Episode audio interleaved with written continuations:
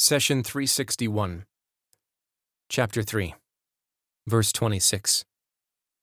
قل اللهم مالك الملك تؤتي الملك من تشاء وتنزع الملك ممن تشاء وتعز من تشاء وتذل من تشاء بيدك الخير بيدك الخير إنك على كل شيء قدير Say, O God, Master of all dominion, you give dominion to whom you will, and extract dominion from who you will, and you honor whom you will, and abase whom you will. In your hand is all good. Surely you have full power over everything. Chapter 3, verse 26. Let's start with the phrase, Master of all dominion, translated from the Arabic origin Malik al Mulk. The word mulk, which means ownership or control, has a couple of variations. Milk refers to personal belongings, such as the clothes, books, and phones you own. Mulk, on the other hand, refers to the property of those who hire or rule people. In fact, everything you see around you falls under the dominion of mulk, or the observed world. There is another dominion that is hidden from us, which we call the dominion of malakut. So, to review, there are three levels of dominion or ownership. The first level is personal melk, which applies to the simplest things a person may own. Then there is the larger mulk, which refers to the property of figures of authority and of those who have people working for them. Lastly, there is malakut, which is a vast world beyond what we see. Listen to God's words as he revealed to Abraham, peace be upon him, some of his hidden dominions. Thus we showed Abraham the visible and invisible dominions of the heaven and the earth, that he could be among those who believe. Chapter 6, verse 75. Allah wanted Abraham to see the malakut of the heavens and the earth, including the parts hidden from our eyes. Along with these three levels of ownership come three levels of owners. A person who has melk is called malik. Malik is the lowest level of ownership because you can be called malik even if your only possession in life is the shirt on your back. As for a person who has people working under him or her, in other words, he has mulk, he or she is called malik. Malik is the same Arabic word used for king. It is the highest level a human can attain.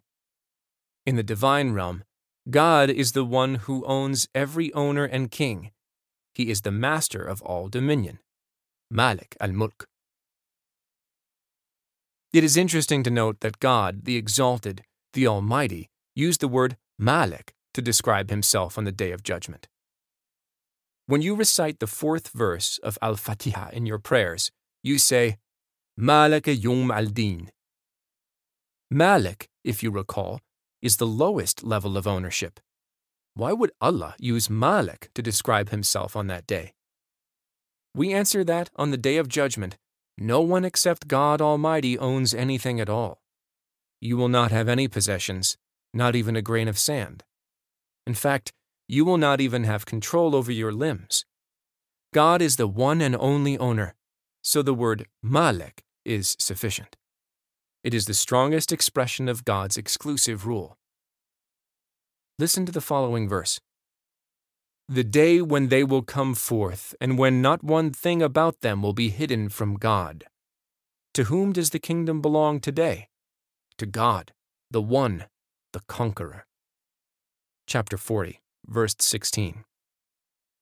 And in another chapter, On that day we shall seal up their mouths, but their hands will speak to us, and their feet bear witness to everything they have done.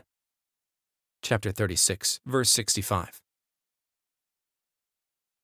The verse continues Say, O God, Master of all dominion, you give dominion to whom you will, and extract dominion from who you will. You should never think that anyone has any rule over God's creation without his will. No one takes a grain of sand forcefully from the Almighty. But when a tyrant assumes power, people mistakenly think that matters are outside God's will.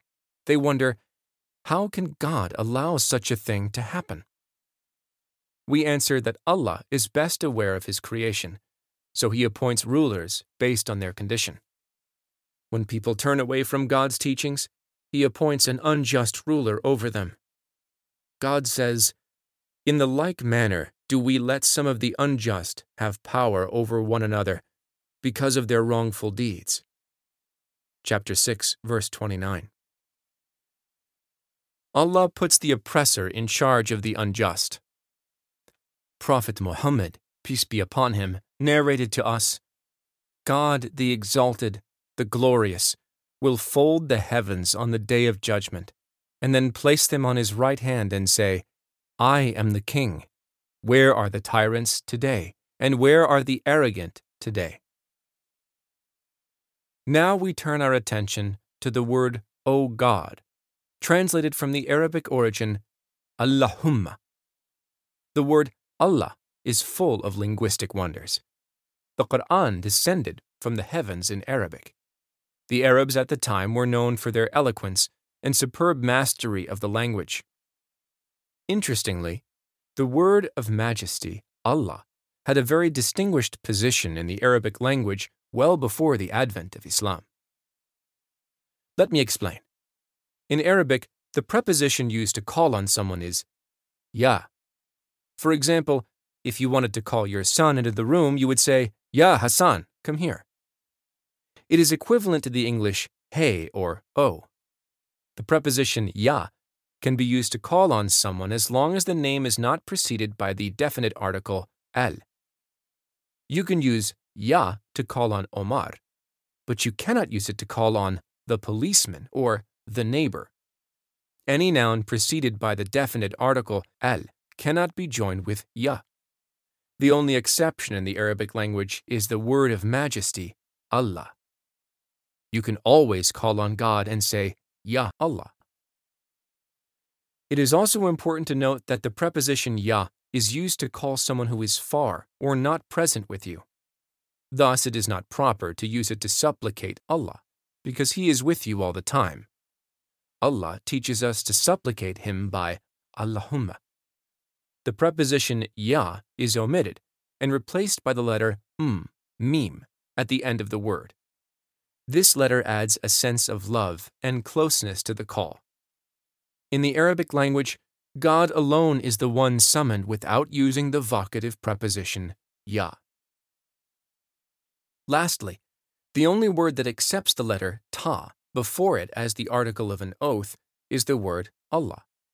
Hence, you can say Tallah to make an oath, but you cannot use ta with any other word. All these linguistic honors to the word Allah were bestowed well before the advent of Islam.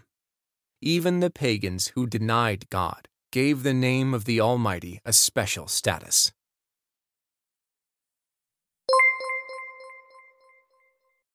The messenger said, My Lord, my people treat this Quran as something to be ignored. Chapter 25, verse 30. Do not abandon God's book. Please take a moment to subscribe and to share with your family and friends. Visit us at www.qurangarden.com.